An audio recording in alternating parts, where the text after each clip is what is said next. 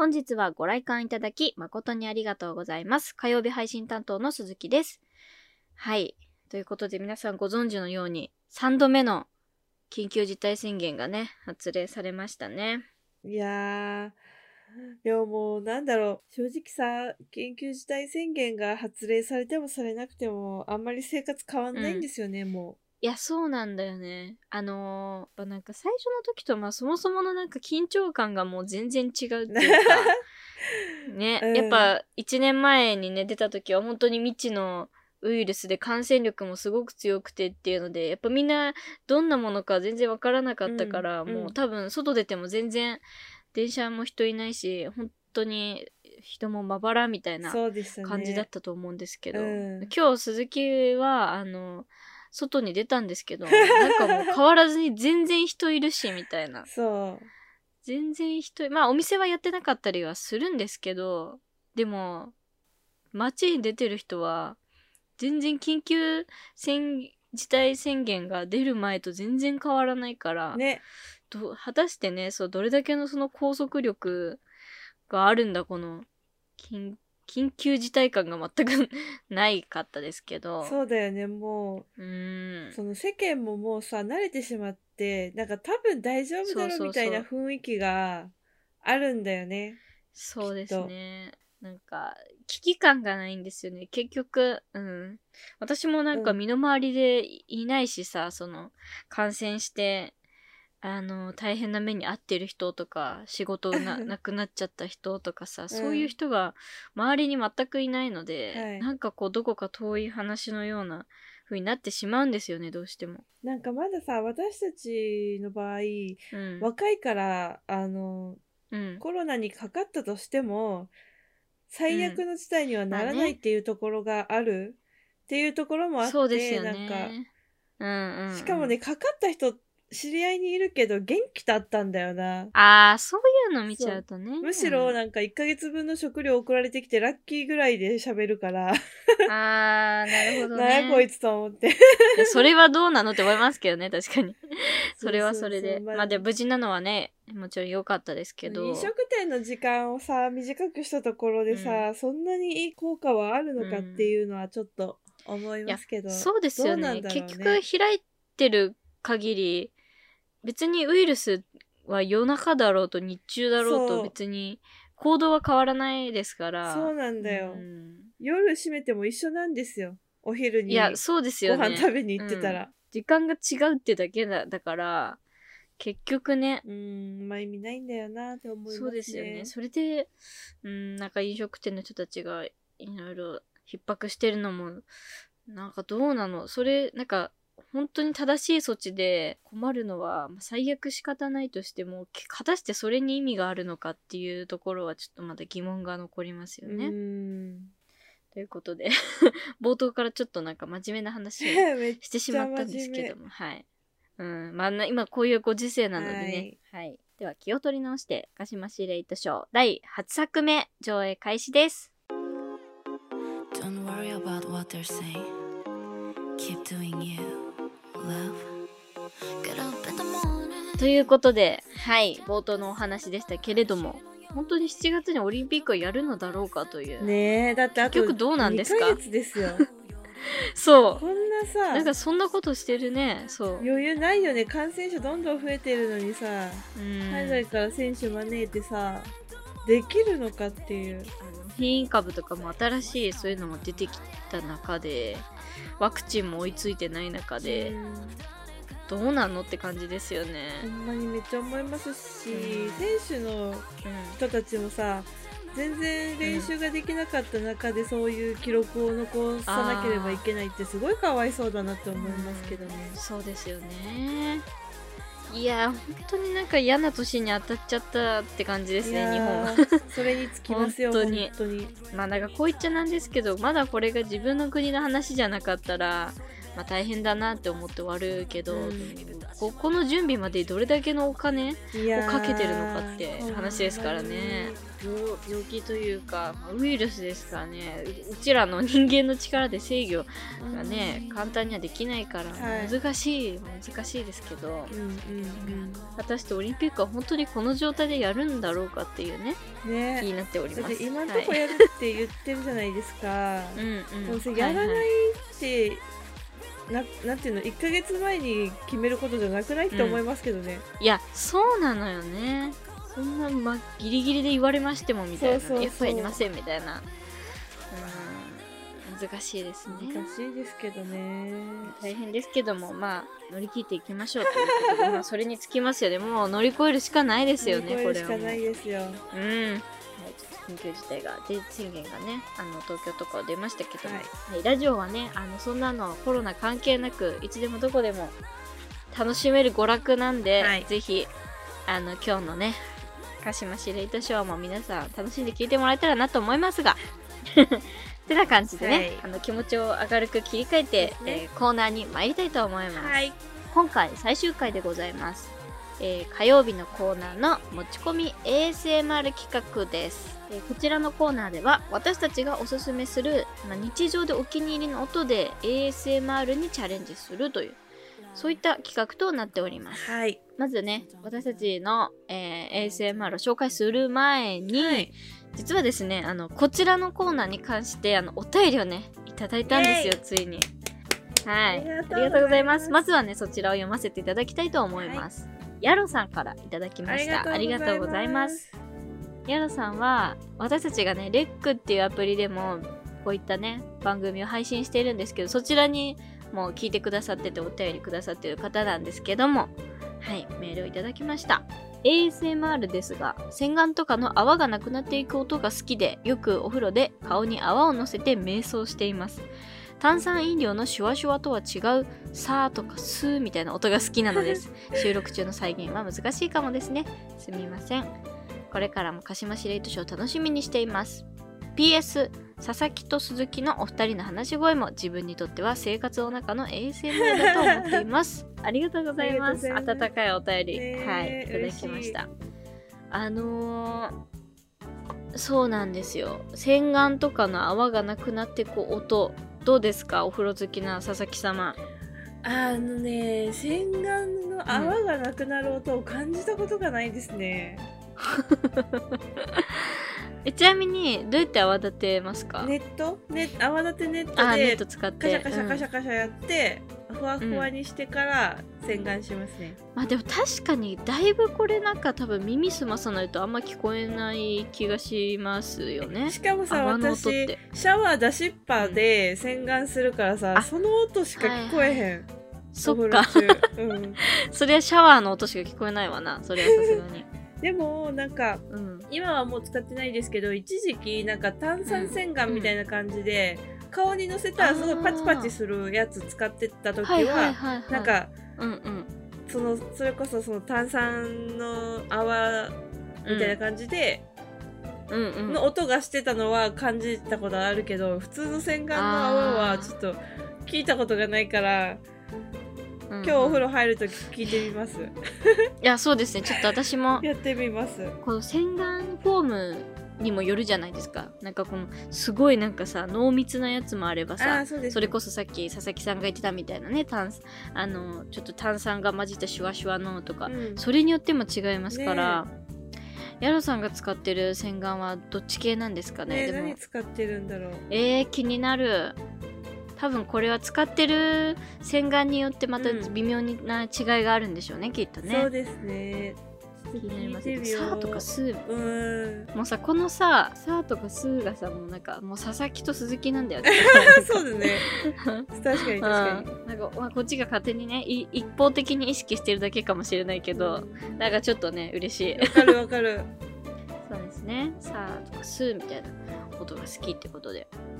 確かにごめんなさいね。こうあの再現できたらよかったんですけど、はい。ちょっとなんともなんか私たちがなんかああ知ってる知ってるみたいな感じの音じゃないんで なかなかあのちょっとね今回再現が難しいんですけども、はい。でもまあなんか聞いてくださってる皆さんの中ではああわかるわって人もいるかもしれないですよね。そうですね。まあでもだから、うん。あれだなお便りもらった時にお風呂で意識して洗顔してみればよかった、ああそうだね確かにまあだからとりあえず今日あのこれから私たちお風呂に入るので あのその時にちょっと耳を澄ましてみましょう。はい。うん、公開された頃には多分体験してるだろうから、ツイッターで報告しますね。あこういうことかって言って。うん、そしてねあのー嬉しい自分が。嬉しいですね。めっちゃ嬉しいですね。うん。なんかうん。ヤロさんの日常に溶け込め溶け込ませていただけているようで、ありがとうございます。嬉しいお言葉。本当にめっちゃ嬉しい一言でね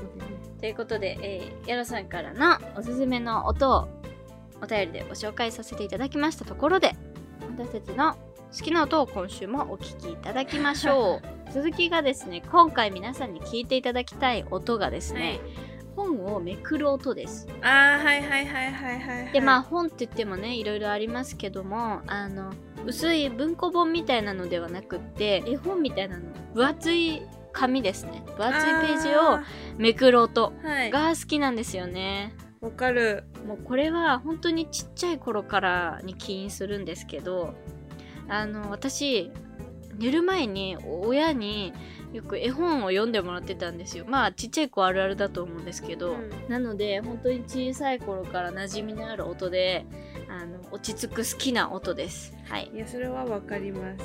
うん、これは佐々木さんにもね分かってもらえるかなっていう感じなんですけども。はい。それではね早速あーなんかうまく出せるか分かりませんけどもあの今から音を出していきたいと思います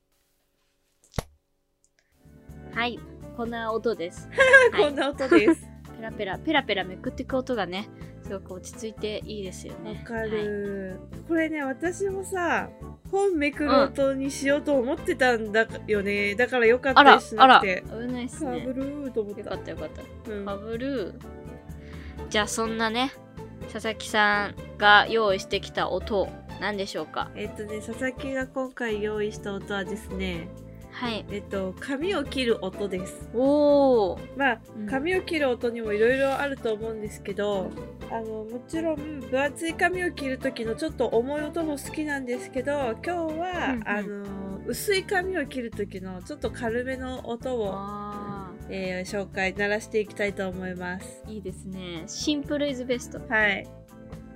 いきます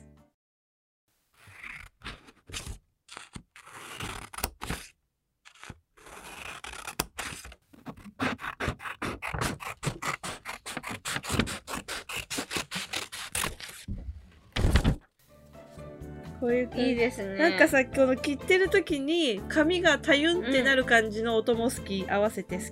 あーなるほどね。今鳴ったかわかんないですけど今日はじゃあ紙シリーズですね。あ佐々木も鈴木も。確かにうん。確かに、紙に関する音でしたが。髪切る音いいよね。いいよね。落ち着くんだよ。落ち着きますね。うん。いいですね。髪切る音、はい。シンプルでしたが、まあ、これ好きな人多いんじゃないかなと思います。ねえ多い気がします。そうですね。てなわけで最終回はねまさかの紙スペシャルでしたけども。本当だよ。あの全4回やりましたけども。4回ということでなので、えー8回ご紹介しましたけど一番お気に入りのとかありますか？えでもやっぱり一番最初に紹介したキーボードが結局一番好きなんだと思いますね、私は。そうだね、うん。そうだね確かに。やっぱあれは殿堂入りの音なんじゃないですか、ね、堂入りだよね。あとなんか個人的に結構いいなってこう改めて思ったのはあのフリクションで字を書く音。あら。あれがね結構地味に好きでした。あれいいよねでもね。私も好き、だから文字書くのが好きです。あねそう字書くのが楽しくなるんですよね書いてる。無駄に書きたくなるんよ。フリクション買おう。フ リクション買いに行こうと思います。はい。ということでね、はい、4月のこの1ヶ月4回お届けしてきましたけども今回、えーこの企画は最終回ということで、はい。あの次週から、えー新たにコーナーをご用意しております。5月病に負けるなイメチェン大作戦ということ イでエーイ。まあ5月といえばね5月病みたいなとこありますけども、はちょっと中だるみしてしまうような5月病に負けないためのリフレッシュをするためにこうイメチェンしましたですとか、まあ、そういったことでねちょっと気分転換をつどつどしていって、はい。中だるみしないように5月を乗り越えようという、まあ、そういう企画でございます。楽しみである。はい、こんなことをしたよっていうのをちょっと報告する コーナーになっていますけども、はい。はい、あのお便りに関しましては例えば皆さんのえイメチェンエピソードですとか。うん。リフレッシュしたい時の皆さんのこうリフレッシュ法みたいな。うんあの人それぞれの気分転換法があると思うんですね。はい。あのそういったことをぜひお便りでねいただけるいただけたら嬉しいなと思います。ということで、えー来週からはそちらのコーナーになります、えー4月の火曜日コーナーもちより ASMR 企画でした。ここで1曲。サカナクションでバッハの旋律を夜に聴いたせいです。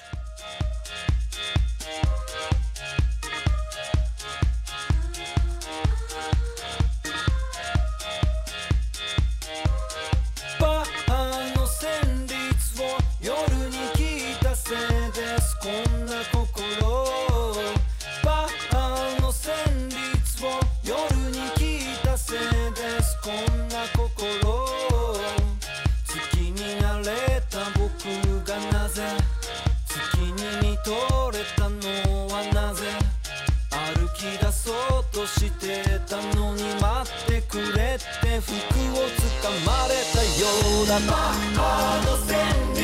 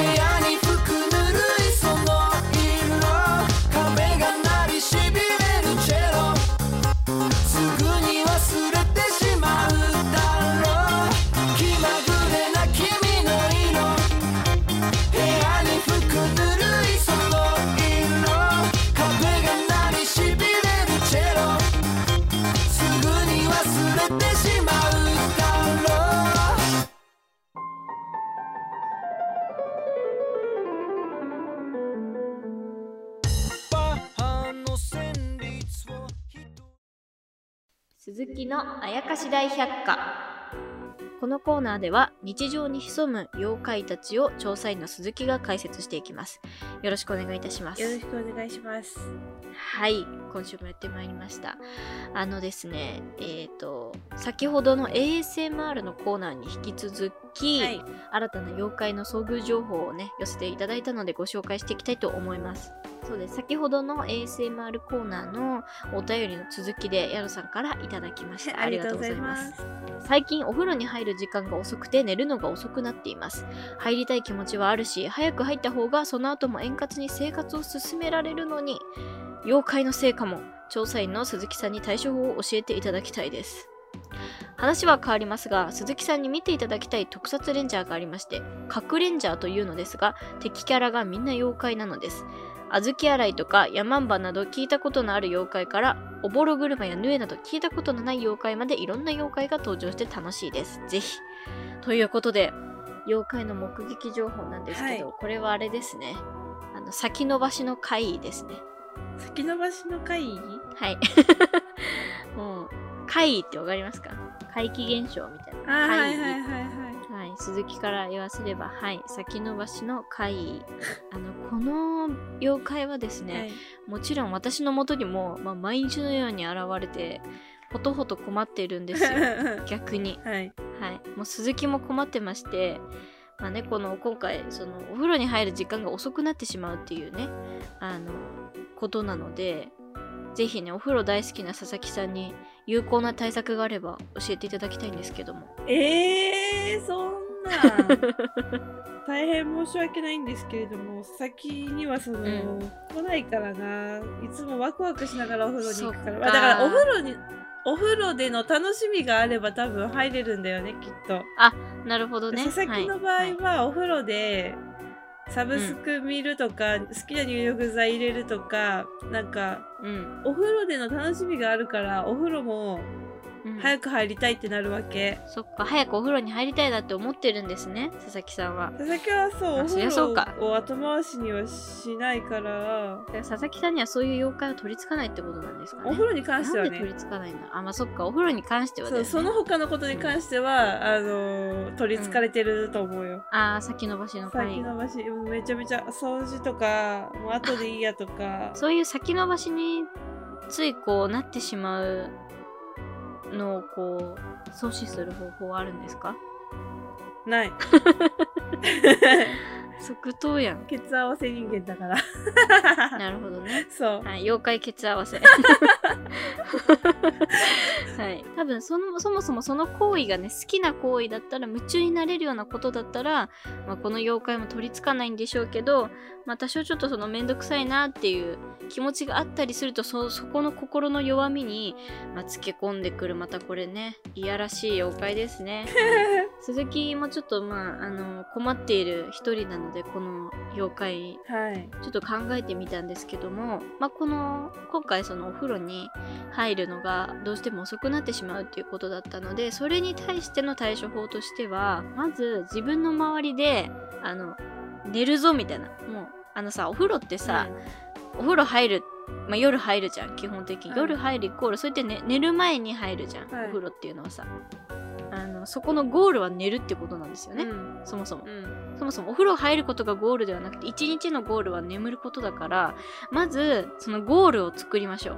あの自分の周りで寝る寝る雰囲気を作るんですよ。パジャマを パジャマをこれ見よがしにこう用意する これ見よがし用意するまあ歯磨きをするとかもそうだしなんだろう目覚ましをセットするとかもうなんかいつでも寝れるぞみたいなはいもう、もう、もう寝る準備入るぞみたいな感じで、そこから、まずゴールから作っていきましょう。で、ゴールの雰囲気作りができれば、もうゴールがさ、目の前に用意されてるわけだから、はそうゴールテープを切るために、やることがたくさんありますよね。それが、その一つがお風呂ですよね。そうですお風呂に入らないと、ゴールテープ切れないですよね。うんあそういう雰囲気にするんですよ。そうするとこの妖怪も、あれ？寝るぞみたいな。ちょっと、ちょっとその妖怪も気が引けてくるっていうか、はいはいあちょっと空気読み出します。空気読める妖怪って何、うんそう。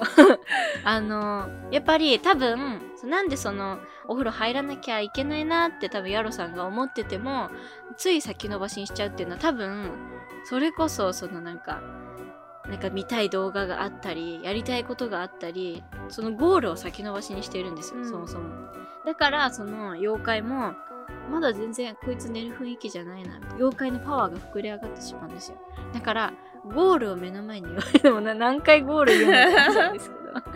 あの、そうです。寝る環境と作りましょう。ゴールの環境をまず作りましょう。作ったら、もうすぐ、そう、すぐそこにゴールテープがあるから、まあ、ゴールテープを切るためにやるべきことをやろうってこう脳みそが脳みそがとか言っちゃったけどシフトしていくんですよ。そうすると妖怪もあこれゴール切る感じだなってこう空気を読んでおとなしくなります。はい、はい、気の持ちようです。昨日頑張りましょう。持ちよはい。え 鈴木も、えっと、自分にこれも言い聞かせる感じで、はい、ゴールをつ作ってこの妖怪と対峙しましょう。はい。頑張ろまあ鈴木的見解はそんな感じなんですけど確かに嫌なことやるときってうん。何時までに何々しようって目標は作るな。確かに。うん、ぜひこれで、えー妖怪先延ばしに対抗してみてください、ヤロさん。ということで、あの、解決法はね、こんな感じでいかがかしらという感じなんですけども、はいあの、お便りでね、くださってた、あの、特撮レンジャーのね、話をしたくて、はいはい核レンジャー。聞いたことありますか？聞いたことはあります私初めて聞いたわ、核レンジャー。なんで核、隠れるの？隠れ、核レンジャーかな？えそうだと思いますなん多分だ隠れんじゃって思ったさなんかそういうことか。うん、うん。忍者なんだよね。あー、なるほどね。オープニングがオープニングの映像を YouTube で見た記憶がある。待って嘘かな？もうなんで？あそう。えなんか面白いなんだろう。なんか妹が好きでさ、この隠れんジャーを確か。え。ー、だから知ってる気がする。え隠れんジャーだよね。初めて聞いたんですけども敵キャラがみんな妖怪なんですって、ねもうこれだけでがぜんなんか面白そうじゃないですか。はいはいまあ、小豆洗いとかヤマンバなど聞いたことのある妖怪から、おぼろ車やヌエなど聞いたことのない妖怪までってね、ヤロさんはね、書いてくださってるんですけど、はい。おぼろ車やヌエはめちゃめちゃ有名な妖怪ですからね。おぼろ車は私も知ってるよ。あ、本当に？夢はわからん。ヤロさん。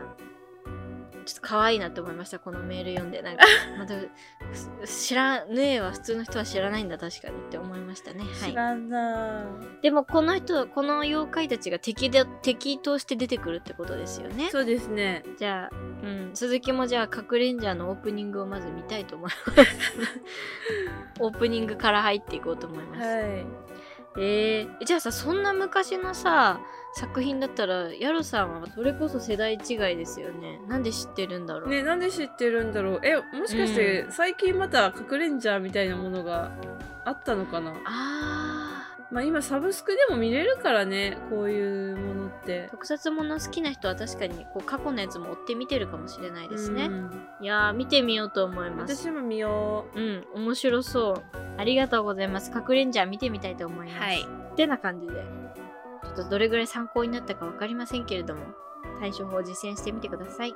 このコーナーでは身近で起きた現代科学で普通に解明できそうだけど不思議な現象の正体を調査員の鈴木が解明していきます。え時たま、えー佐々木さんの、あの、パクります。たまにパクります。はい。はい。ということで皆さんのメッセージお待ちしております。以上、鈴木のあやかし大百科でした。